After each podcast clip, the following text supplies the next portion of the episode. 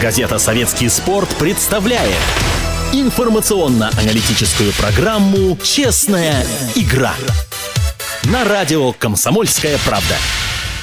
Добрый вечер, я ведущий Владислав Домрачев. От всей души поздравляю сборную России по хоккею с удачным дебютом в новом олимпийском цикле. Наши обыграли сборную Наши победили во всех трех матчах первого этапа Кубка Карела, что в Финляндии, в Хельсинки, последовательно победив чемпионов мира финнов 2-1 по булитам, Вчера шведов 4-1 и сегодня в драматичной борьбе, прошу прощения за банальность, вырвали волевую победу у чехов 2-1, забросив решающую шайбу за 10 секунд до окончания третьего периода.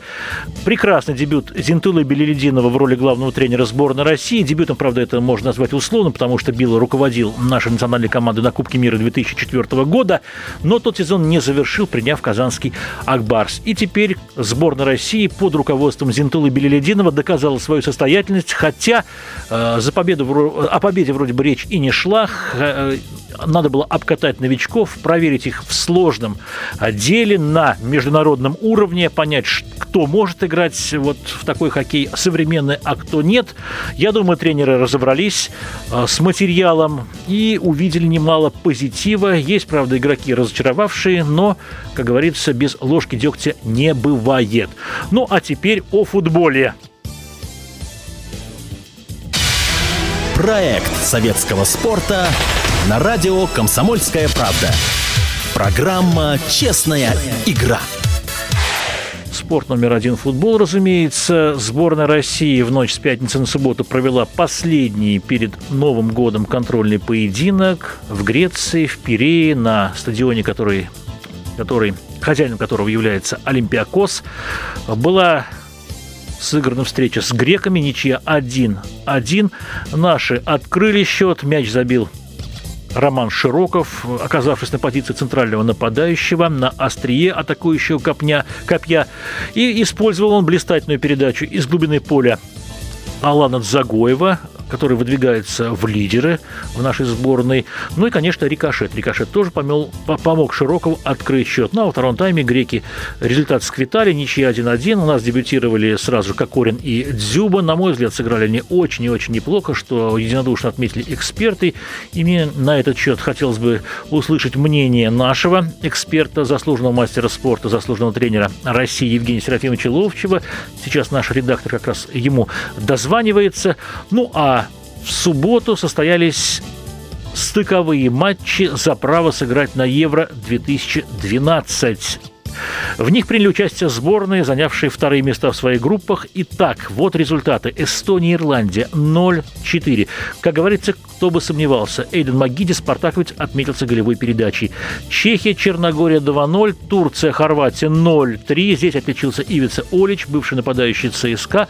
Он открыл счет в самом дебюте на второй минуте, ну и два быстрых гола предопределили, предопределили исход этого матча. Босния и Герцеговина э, сыграла в ничью с Португалией 0-0. Ответственные встречи состоятся в ночь со вторника на э, среду. И тогда же мы узнаем как говорится, полный состав участников чемпионата Европы. Ну, а сейчас на связи уже проанонсированный Евгений Серафимович Ловчев. Добрый вечер, Евгений Серафимович.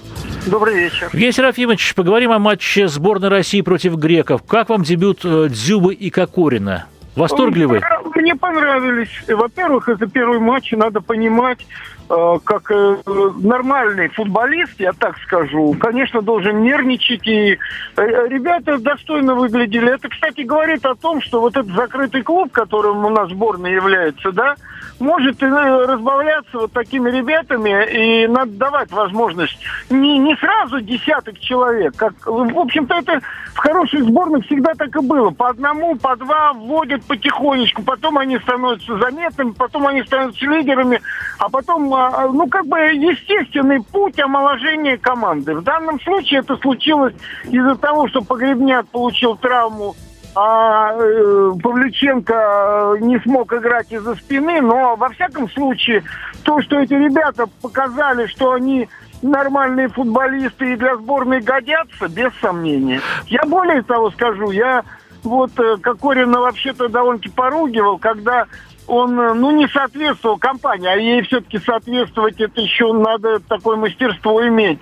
Э, компании Воронина, Курани, Семшова, там, предположим, он то одно сделает не то, то другое, но он э, неординарный человек. И, знаете, я столько насмотрелся футболистов инкубаторских, ага. что, что вот он как раз такой, который вот если не инкубаторский, вот мне, ну я не могу его с Месси сравнивать, но все равно он какой-то своеобразный парень, я думаю, из него может получиться очень интересный футболист. Да, но он по мальчикам играл очень быстро, очень много забивал, увлекался обводкой. И, по-моему, в «Динамо» эти качества... Это и хорошо, что не... Вот, знаете, я э, прошел уже несколько э, раз, ну, с сыном, со старшим прошел эту подготовку в детских школах, да, где там все вот ударь мяч подальше от ворот. Да, там, да, попроще. Выходишь, ударь там мячик под штангу, там вратарь маленький, там учат не, не тому, что вот парень, вот у тебя есть финты, вот и твори там на футбольном поле. Получается все инкубаторские. Вот поэтому я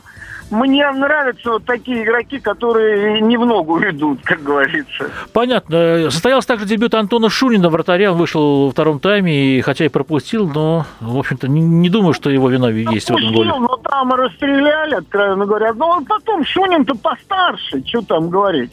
Шунин уже постарше, он уже привлекался в сборную. То, что ему дали возможность поиграть, это хорошо. Э, ничего тут страшного, что он пропустил этот гол. Э, все равно ведь будущее-то за Шуниным, за Кокориным, за Дзюбой, в конце концов. Ребята, которые сегодня играют в сборной и сделали Э, ее заметной в Европе, э, ну, мы говорим о составе, э, который, который руководил Бусхиденко, который сейчас продолжает руководить Дик Адвокат, все-таки уже на сходе на, при, находится. Ничего тут страшного в этом нет. Евгений Серафимович, давайте сменим тему. Болельщиков интересует вот какой момент. Спартаковцы обратились в КДК с просьбой, э, диск, вернее, да, дисквалифицировать Курани за фол на Паршевлюке, в результате которого капитан Спартак раковцев, во-первых, получил сотрясение мозга, во-вторых, рваную э, рану головы. Как считаете, это фарс или под этим что-то все-таки стоит, какое-то что-то такое реальное, капитальное, быть может? Знаете, э, скажу вам следующую вещь. Э, я вот эту истерию, которую Карпин и Федун сейчас открыли, и, и это идет во многом даже не от Карпина, может быть, от Федуна но Карпин исполнитель. Э, он, он э, ходит на все эти собрания, совещания и прочее что вот кругом судьи виноваты, виноваты, виноваты. Э, кстати, если посмотреть, то что Спартак сегодня уже там, кура, не кура, нет, этот, Криока два раза уже удален в этом году, и команда очень недисциплинированная и неуправляема на футбольном поле, получается. Я не говорю об игре, хорошая, она плохая, команда выправилась, команда играет последние игры неплохо, я говорю о дисциплине. И вот эта вот э, истерия, она происходит. И когда, когда э, вот эту историю подняли «Зенит», э, эти «Динамовцы», письмо написали, это неправильно стороны было. Да, против Веритина, я помню, да, письмо однозначно. это, да. Значит, но началось это все с этой перепалки э, Бабаева. Я не знаю Бабаева футболиста. Понимаете, в чем Но дело? он юрист, да, он не футболист, да, он не футбольный не, человек. Не важно, я не знаю. Я знаю футболиста Карпина, который прошел уже очень много как футболист и должен понимать, Э, все эти высказывания и прочее, и вот его высказывание, то, что а что, игроков сборной трогать нельзя. Я знаю одну вещь, что когда он пришел э, в РФС, Никита Павлович ему сказал об этом, Валер, это неправильная вещь. И нормальные футбольные люди все бы сказали, Валер, это неправильная вещь. Вот. Но сейчас вот то, что это делается, не знаю, если за этим Федун, это неправильно все. Есть, судьи, остановитесь, люди, перестаньте вот это вот выплескивать, э, подогревать зрителя, а, антагонизм этот, перестаньте. Я вот гарантирую вам, что Николай Петрович Старостин никогда бы эти вещи не позволил себе. Вот. Это должно разобраться само КДК, это должно разобраться судьи, которые должны определить э, сразу на поле, Алло. Да-да-да, слушаю, вы, слушаете. Просто я еду в туннеле и могу, в общем-то, пропасть. Да-да. Поэтому мы... мне кажется, что это, это не взрослые люди, что одни, что другие пишут.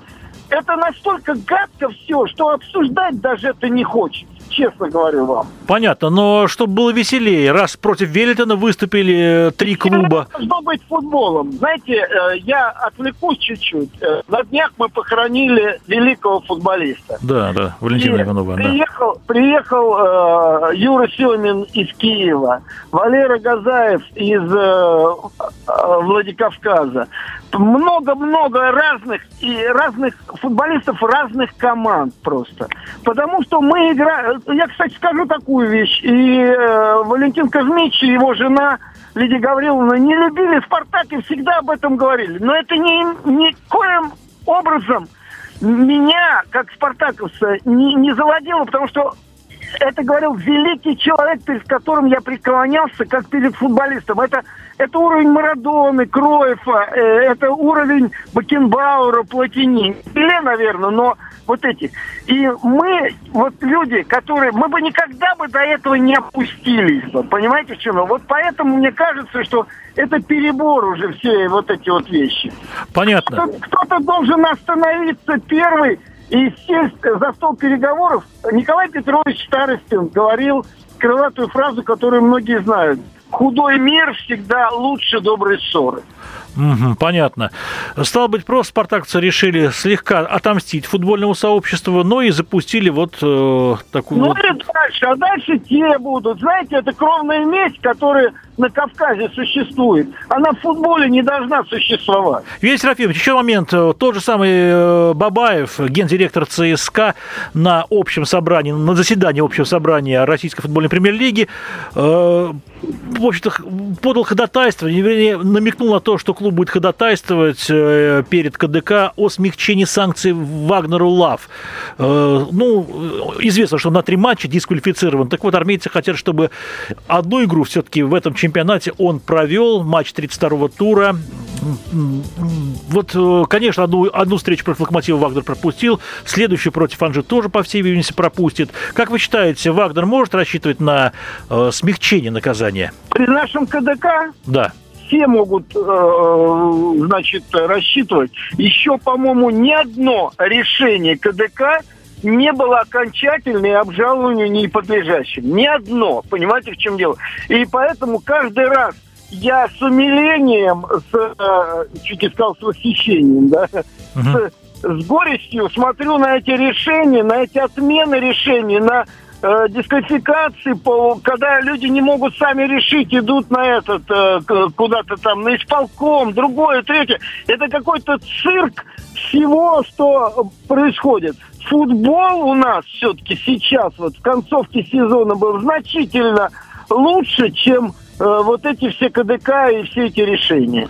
И тем не менее, концовка была смазана как скандалами. Один из них состоялся в Грозном в матче молодежных команд Терека и Краснодара. Мы, я имею в виду избиение Спартака Гогнева уже в подтрибунном помещении после того, как матч был остановлен. К тому времени Краснодар вел 3-0. И, в общем-то, это, этот инцидент вызвал неоднозначную реакцию. Гогнев извинился, в конце концов. Э, футбольное сообщество вот игроки сборной России, в частности, выступили на стороне игрока Краснодара. Кстати, Гогневу 30 лет, и удивительно, что он попал в такую перепалку, в общем-то, и, в общем-то, и характер у него весьма-весьма сдержанный, но тут э, не знаю, что с ним случилось. Евгений Серафимович, как вы думаете, какое решение должны принять карательные органы? Они должны дисквалифицировать и Гогнева, потому что Гогнев вел себя неподобающим образом. Гогнев э, высказывал э, то, что высказывать не имеет права футболист и э, гость. Он приехал туда в гости. Он поливал э, Чечню, людей Чечни. И все остальное завело этих э, людей. Там взрывоопасная ситуация, мы это прекрасно знаем, которые выскочили и начали его дубасить. То, что дальше происходило, должны заниматься... Э, да, КДК должно дисквалифицировать Э, ну как? Кого? Стадион?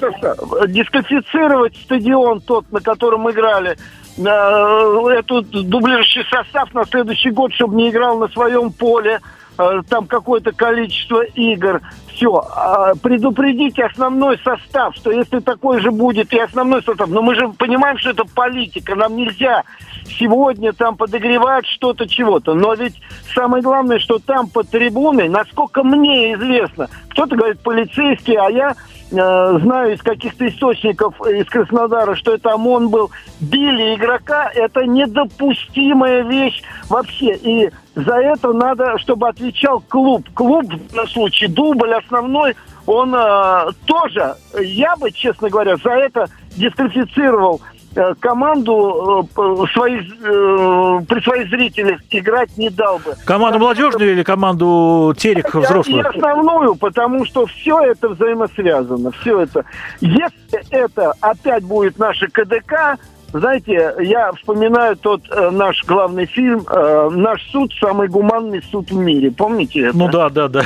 Да, вот, вот наши КДК самые гуманные. И будут сейчас какие-то регламенты находить, другое, третье. Все. Вообще, э, все это могло бы быть по-другому. Если был бы сильный профсоюз футболистов, он просто бы решил – что пока не дисквалифицируют на какое-то время и не покажут, что так действовать нельзя, э, этот э, Терек Грозненский, да, мы выходить не будем и ездить не будем. Был бы сильный такой профсоюз, решил бы, они маечки одеть там профсоюз им дал, и они там надели что-то там, мы Гогниев с тобой и прочее. Гогниев тоже виноват. И из Гогниева тоже потребовать надо. Все. Понятно. Евгений Сергеевич, большое вам спасибо. Это был эксперт советского спорта, заслуженный тренер России, заслуженный мастер спорта Евгений Ловчев. В прямом эфире радио «Комсомольская правда» в программе «Честная игра от советского спорта». У нас до перерыва остается около двух минут. Я напомню, что ближайшие матчи чемпионата России по футболу, имеется в виду 31 и 32 туры, состоятся в следующие и выходные, и через выходные. Итак, 18 ноября пятница. «Зенит Анжи» 19.30, время московское. ЦСКА «Рубин» 20.15. 19 ноября в субботу будут играть команды из второй восьмерки, занявшие с 9 по 16 места на первом этапе. «Волга» Нижегородская принимает «Амкар» 14.00. «Терек» Крылья Советов 16.15. «Краснодар» Спартак Нальчик 18.30. И в воскресенье Оставшиеся три матча, два из них э, среди команд первой восьмерки. «Динамо Кубань» 14-0-0, «Спартак» Локомотив 16-15 и «Ростов-Том» – это матч второй восьмерки в 18-30. Армейцы Москвы принимают «Рубин» в Лужниках, не в Химках, я подчеркиваю, это для болельщиков красносиних, которые могут по ошибке отправиться в подмосковный город и остаться ни с чем, такое бывало. А в Лужниках теперь, ну, в связи с погодными условиями, в связи с тем, что с «Динамо» приходится делить один стадион, и поле, естественно, естественное, газон натуральный арены Химки может не выдержать э, такой жесткой эксплуатации э, в течение двух дней подряд. Ну а 27 ноября, наверняка 32 тур тоже будет растянут на три э, дня. 27 ноября в районе вот следующих выходных, через выходных вот тех самых будут сыграны матчи последние перед Новым годом. Ну и, конечно, не стоит забывать о наших участниках Евротурниров. «Зенит» и ЦСКА играют в в Лиге э, чемпионов. Питерцы принимают кипрский АПЛ и в случае успеха, уверен, проходят досрочно в плей-офф. ЦСКА принимает чемпиона Франции Лиль. Пожелаем нашим командам побед. Если они выигрывают, то они буквально уже одной ногой в плей-офф, что будет э, невероятным успехом. Ну и, конечно, участники Лиги Европы, московский «Локомотив» и казанский «Рубин» тоже должны решить свою задачу и отправиться в весеннюю стадию уже в кубковый раунд. Ну а программа «Честная игра» мы продолжим после перерыва. Газета «Советский спорт» представляет информационно-аналитическую программу «Честная игра» на радио «Комсомольская правда». Как приятно говорить о, побе... о наших победах. Сборная России добилась большого успеха в Хельсинки на первом этапе Евротура. Э, почему я с таким удовольствием об этом говорю? Да потому что этот турнир стал дебютным для главного тренера Зентула Белелединова в качестве наставника сборной. Ну, не совсем дебютным, он дебютировал раньше на Кубке мира 2004 года, я об этом уже сообщал. Но вот сейчас новый олимпийский цикл, и команда российская сделала первый шаг главной цели победе на играх в Сочи. Наши начали с победы, с успеха в поединке с хозяевами, чемпионами мира. В составе команды Суоми было 15 свежеиспеченных чемпионов мира и 10 игроков из континентальной хоккейной лиги. В пятницу, в, четверг, прошу прощения, российская команда обыграла финнов по булитам 2-1. 65 минут борьбы завершились в ничью 1 один гол у наших а, забил Александр Радулов, который, безусловно, можно считать лучшим нападающим игроком турнира. Много забивал, в отличие от э, своего клуба Салават Юлаева, где никак не удавалось Александру, в общем-то, проявить свои лучшие качества. Он много нервничал, сам попросился на этот турнир. Во втором поединке сборная России победила шведов 4-1. Пусть счет ваш, вас не смущает. Борьба шла до последних минут, и только в концовке наши смогли забить третью-четвертую шайбу. Ну и сегодня волевая победа над чехами 2-1, очень важная. Всю игру наши проигрывали 0-1. Не всю игру, на самом деле, вплоть до последних минут третьего периода. Затем реализовал Радулов численное преимущество. И за 10 секунд до конца третьего периода наша звездочка, надежда, Евгений Кузнецов, э, прошу прощения, да, Евгений Кузнецов забросил э, решающую шайбу, оказавшись в нужное время в нужной точке. В Хельсинки работал специальный корреспондент советского спорта Павел Лысенков. Ему и слово. Павел, в общем-то, конечно, мы думали, что Билл будет обкатывать э, много новичков, хоккеистов, которые не попали на чемпионат мира, но вот чтобы так победить, в это мало кто верил. Да, добрый вечер. Ну, в первую очередь, победа была одержана за счет того, что у Беледина есть система. Система – это игра, игра от обороны. И я стал свидетелем того, что Беледин проводил очень много теоретических занятий с игроками, э, чуть ли не по два часа. С каждой пятеркой, да, работал, да? И с каждой пятеркой, со всей командой, перед каждым матчем проходила теория. То есть при Быку я столько теории не видел. Ну, понятно, что, во-первых, надо просто новичкам сборной объяснить, что он от них хочет. И, во-вторых, мы видим, что это, реализация этого плана тактического была идеальной. И как признавались сами игроки в микзоне, они говорят, вот именно за, за счет обороны мы победили. Мы победили не потому, что забили много, а потому, что пропустили мало. Понятно, но с Чехами пришлось отыгрываться, и, в общем-то, многие скептически относились к перспективам сборной России переломить ход матча. Тем более чехи чуть-чуть превосходили наших в движении, по крайней мере, в первые два периода. И, тем не менее, удалось. Это был как раз это был любопытный опыт, потому что до этого момента сборная Беледина не проигрывала на турнире. Мы вели все время в счете, и мы знаем, как играть Беледин, когда ведет в счете. То есть закрываемся в обороне, ждем ошибок соперника. Вот тут было интересно посмотреть. Белединов он потом сказал в интервью, что несколько изменений сделал, причем они не были связаны с тем, что мы выступали. Он просто хотел посмотреть сочетание. То есть так он перевел Кузнецова к Тарасенко. Они в этом звене играли на молодежном чемпионате мира золотом для нас. Посмотрел их. И в итоге э, собственно, Кузнецов и забил вот этим броском с колена великолепно в пустой угол, когда он пас отдал пережоге на дальнюю штангу. Да-да-да. Я думаю, что, да, я думаю, что вот эта нацеленность просто на ворота была, он попросил прибавить в агрессивности, ребята, это они и сделали. Павел, да, а как Билл вел себя на скамейке запасных? Мне показалось, что он изголодался по практической работе, он все время как-то вот бегал. Э, такой активности вот э, за время его работы в Акбарсе не наблюдалось.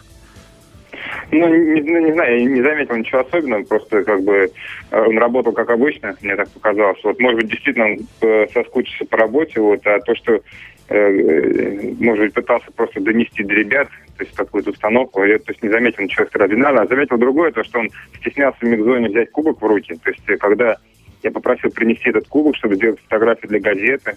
Он бы мог взять и просто на него как-то просто попозировать с ним, ничего плохого нет, правильно, ведь это маленькая на победа. Он сказал, ну что это вы устраиваете детский сад? Я ну... говорю, ну какой детский сад? Вы уже выиграли для страны этот трофей. То есть многие болельщики смотрели, радовались. Он так очень неохотно это попозировал с ним. То есть, ну, попозировал все-таки, да? Мы увидим с ним. Да, да, уговорили еле-еле, да. Он говорит, э, мы говорим, это же ваш первый трофей. Он говорит, я выиграл Э, э, московский этап Евротура в 2004 году, об этом уже забыли. Но это второй, оказывается, трофей Билла сборной. Вот. И он как бы на этом вообще внимание не зацикливает. Меня больше всего поразило другое, то, что сборная улетела и сразу после матча. Улетели все тренеры, Белов, улетели Мышкин, администраторы, да, игроки, улетели вообще все. Ага. И только один человек остался в Хельсинки. Понятно, интересно. Угадайте, кто Владислав, угадайте, кто это может быть? Не знаю, кто это может быть. Фисюк, наверное. Это, это Белелединов. А. Специально в Хельсинки, чтобы посмотреть матч Швеция-Финляндия вживую.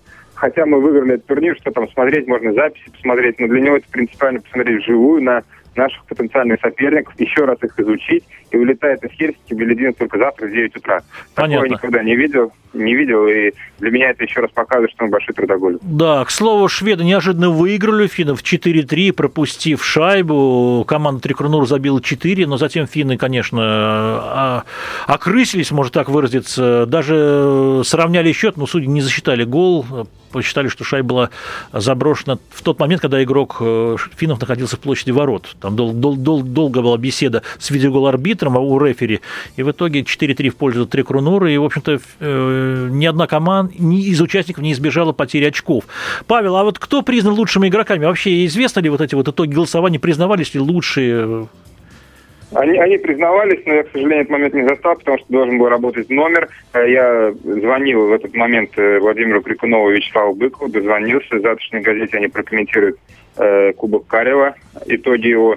Э, я не удивлюсь, и я даже практически уверен. Так, давайте спрогнозируем, да, процентов, так. что лучше это, это Радулов. Лучший нападающий, лучший MVP вообще, да, лучший нападающий игрок турнира всего. Александр Радулов. Да, да, да. Да, но я думаю, тут даже интересно не то, что это, кто там стал лучшим, там просто финны сделали два таких интересных заявления по ходу турнира. Во-первых, следующий Кубок Карела пройдет не в Хельсинки, так, а, а где? Э, если город Тар, то есть не ошибаюсь, вот есть такой. То есть э, просто они переносят из столицы, просто хотят развивать регионы. Вот. И второе, то, что они объявили талисман э, чемпионата мира 2012 года, который, как известно, пройдет в Хельсинки, в Стокгольме. Это будет э, птичка из Angry Birds. То есть такая очень популярная игра, в которой играют практически все, у кого есть айфоны. Вот, и я думаю, для молодежи это будет такой. Кстати, в завтрашней газете будет фотография этой, этой птички талисмана. И я думаю, что вот Финна надеется собрать очень большой, очень большой сбор от продаж. Понятно. Потому что угу. все встретили на, на ура этот ноу-хау. Павел, давайте спрогнозируем лучшего, лучшего вратаря. Я думаю, что это Коварш, чех. Как вы считаете? Э, Коварш, ну я не знаю, если бы он был бы лучшим, он бы, наверное, не пропустил за 10 секунд до конца. Но вот не, не его вина, там в сутки, да. Ну, он лежал в отчаянии потом и не мог как бы встать. Для него был действительно такой сокрушительный удар. Вот, я не удивлюсь, если, кстати, станет и Барулин, почему бы и нет. А Илья Барулин Никулин разве не лучший? Илья Никулин, наш капитан, разве не лучший защитник? Он провел на э, площадке больше полу, пол, получаса в среднем. Это... Можно, можно, вообще, можно вообще признать э, игроков сборной России лучшим по многим амплуа. И вратарь, и защитник, и форвард, потому что действительно вот команда Беледина сыграла безукоризненно. Я спросил Крикунова, на что вы советуете обратить внимание э, Беллидину, вы, может быть, какой-то минус заметили. Он сказал, а минусов нет, то есть он сработал идеально на пятерку, вот, то, что и должно быть. И, а, и вопрос очень интересный ему задал, кто из э, игроков этой сборной может попасть на чемпионат мира. Я-то думал, ответить, что одна пятерка, но он мне сказал 60%. Я Понятно. удивился. То есть, кто, ну, я ему говорю, как может быть, например, там Шипачев, Петров. Ну, Шипачев хорошо сыграл, да, на мой взгляд. Этих, этих игроков недооценивают. Очень много у нас недооцененной молодежи. И, может быть, чем э, приглашать звезд известных, да, вот, надо позвать молодых обкатывать, потому что Крикунов считает, что в Сочи будут играть именно Шипачев, вот Петров, такие ребята. Понятно. Спасибо большое нашему специальному корреспонденту в Хельсинки Павлу Лысенкову. Ну, а сейчас у нас на связи заслуженный тренер России, заслуженный мастер спорта, наш эксперт Сергей Наилевич Гемаев. Добрый вечер, Сергей Наилевич. Здравствуйте. Сергей Наилевич, э, главное достижение Кубка Карела, это, во-первых, ну, как вы считаете, это что? Ну, безусловно, то, что мы выиграли, достаточно уверенно выиграли, но еще то, что у нас появилась сборная, ну, практически нового образца. Это важнейший момент, и то, что теперь Белединов после этой победы может спокойно работать. Мы же сыграли, по сути, без провалов в обороне, если не считать там вот ошибку Гребешкова на последних секундах первого матча с финнами, тогда шайба с крюка сошла неожиданно. Э, такая вот система действительно мало давали э, создавать соперникам у своих ворот, это отрадно.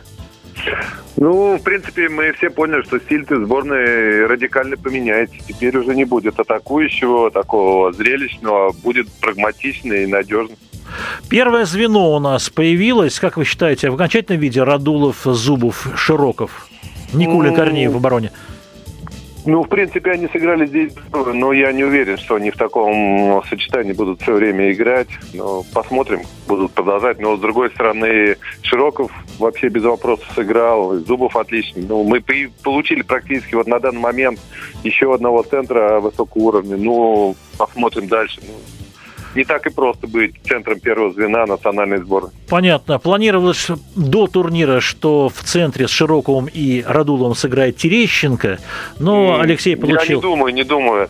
Терещенко не центр первого звена, он отличный игрок, но это скорее надежный центр, чем центр первого звена. Ну, насколько Терещенко разгрузил вот этих ребят первого звена, появившихся во втором матче, э, он в меньшинстве выходил, контратаки организовывал, вот голевая передача Пережогину в поединке со шведами. Я считаю, что Алексей Алексей вот убило просто, расцвел сборной. Как вы считаете? Ну, всего две игры. Я уж сверхоптимизма тут не проявлял, но просто он сыграл абсолютно так, как от него ждали. И, в принципе, он опытнейший игрок, на самом деле, что-то 30 лет. Но Думаю, что Белединов, конечно, у него будет рассчитывать, но, опять же, это не центр первого звена. Это понятно, да. Такой вопрос еще. А есть ли разочарование в сборной, на ваш взгляд? Нет, я скажу так, никто не провалил. И я думаю, что, конечно, Белединов лучше изучит игру. И если бы мы смотрели там по пять раз каждый матч, наверное, мы нашли бы людей, которые не сыграли достаточно здорово. Но для тренера сборной все равно есть люди, которых он поменяет в следующем турнире. Понятно. Сергей Ильич Мусатов принял участие в первом матче с финнами, провел на льду очень мало времени, а во втором и третьем не выходил вообще на площадку. Как вы считаете, почему? Это я не могу ответить, потому что ну, я так конкретно за ним не следил, тем более вы знаете, что нам так не очень-то и комфортно комментировать матч, потому что не, не так все здорово видно там uh-huh. в комментаторской кабине. Поэтому я не могу сказать, насколько там, Бусатов сыграл, поэтому не знаю. Я думаю, опять это вопрос к Беллидину. Еще раз, если вот так потом разбирать игру каждого игрока и посмотреть там три раза повторы матча, тогда можно лучше определить. На, с первого взгляда Мусатов ну, сыграл ну, удовлетворительно. Наверное, мы ждали большего от Владимира Тарасенко. В первом матче он такой хитрый финт э, продемонстрировал конек, клюшка, конек, э, вышел на ударную позицию, правда, не забил, все очень красиво смотрелось, потом ушел в тень и был не так яро, как, наверное, мы хотели, нет? Ну, в принципе, ждали, наверное, от Володи большего. И, с другой стороны, он не провалил, но не сыграл так ярко, как хотели. Понятно. Очень удивил дебют в 40 лет чешского нападающего Петра Недведа, потому что мы помним его по выступлениям за сборную Канады на Олимпиаде в Лилихаммере. В 94 году там Недвед не забил решающий булит. Вернее, там была матчбольная ситуация. Если Медвед забивал булит в ворота а, шведов, то сборная Канады становилась бы олимпийским чемпионом. Но он не забил, Корея не забил, а Форберг забил. Соответственно, и а, шведы э, завоевали золото игр. Вас не удивило, что в 40 лет э, игрока пригласили в сборную, и он столь результативно сыграл, забил в том числе и сборной России Барулину. Ну, в принципе, то, что он э, отличный игрок, никто не сомневался, но я до сих пор не понимаю, зачем. Вот лично для меня это непонятно. Ну, я так думаю, что он какое-то хочет иметь отношение к Чехии и быть задействованным за сборную Чехии, чтобы тут, может быть, спокойно жить в Чехии, но я не понимаю. Ну, может быть, Гадамчик такого дядьку-наставника нашел, без которого ну, не, видит знаю, свою, не мыслит свою команду. лет, и там достаточно опытных игроков и без него. Поэтому мне потом, наверное, кто-нибудь когда-нибудь объяснит, почему играл нет. Понятно. А вдруг Белединов посмотрит, захочет Федора пригласить? Может такое случиться? Ну, я не думаю. Не думаете? Я не думаю, что нет, нет, ну куда там Сергею Федору будет, ну, 43 года, 44.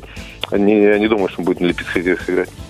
Ну, понятно. Ну, не, сейчас пока не, речь не идет об Олимпиаде. Э, а это году. все, что делается сейчас, все это идет подготовка к Олимпийским играм. Задача Белединова сыграть достойно Олимпийские игры, достойно это выиграть. Поэтому все, что делается, это Олимпийские игры. Сергей еще один вопрос. Первое звено у нас, по сути дела, закрывало большинство и меньшинство. Правда, с возвращением Терещенко в строй он слегка разгрузил вот в меньшинстве работу звена Зубова. А, но всего два бросающих защитника оказались. Это Никулин и, соответственно, Корнеев. Почему Чудинов, Белединов на большинство не выпускал? Дениса Денисов, который может бросить очень хлестко слева, там у него такой поставленный бросок, есть своя точка. Ну, кстати, Денис Денисов почему-то не бросал с убойных позиций, я еще удивился этому. Но, с другой стороны, что бы мы ни говорили, кто бы ни говорил, что только самое главное – это проверить игроков. Задача у Белединова тоже состояла сыграть удачно на этом турнире. Видели, какие напряженные все матчи, там же не было такого отдыха, чтобы вот, ну, так, мы крупно велели, крупно проигрывали, чтобы других проверить. Мы в каждом матче бились за победу, и поэтому Белединов ставил тех игроков, кого хорошо знает. Он знает, что Никулин здорово играет в большинстве. Ну, практически все отдали первой паре. Все большинство и практически первой тройки. Понятно. Как вы считаете, Радулов может стать лучшим игроком турнира? Претендует он на это звание? М-м, сложно сказать, а там уже закончили уже все. Пока и, никто не знает, никто не знает. А как так? А, шведы уже выиграли, и поэтому я не знаю, почему никто не знает. Ну, будет позже, забыли финал от огорчения, понимаете, ну, планировали выиграть да, турнир. Когда вот такое э, вручение кубка за первую, за победу на этом турнире сборной России, я так просто очень, ну, как смешно было, что вообще так буднично и так обыденно это все прошло. Я думаю, что, ну, уже кто-то придет. Ну, в принципе, Радулов все четыре шайбы, в принципе, в большинстве забил. И передачу в пуст... на пустые ворота отдал широкую, там такой жест. Не пожадничал, был хитрик оформил. Не пожадничал. Но, с другой стороны, я думаю, что для Радула уже много вот таких понтов давно прошло. Поэтому он сыграл как мужик и нормально. Ну, не знаю. В принципе, Радулов играл здорово. Если он получит MVP, это будет справедливо. Спасибо большое, Сергей Наилович. Это был Сергей Гимаев в прямом эфире радио «Комсомольская правда» в программе «Честная игра». Наша передача заканчивается. Свежий выпуск э, советского спорта в 12.00 на портале softsport.ru. Ну и, разумеется, в киосках с раннего утра. С вами был Владислав Домрачев. До новых приятных встреч. Проект советского спорта на радио «Комсомольская правда». Программа «Честная игра».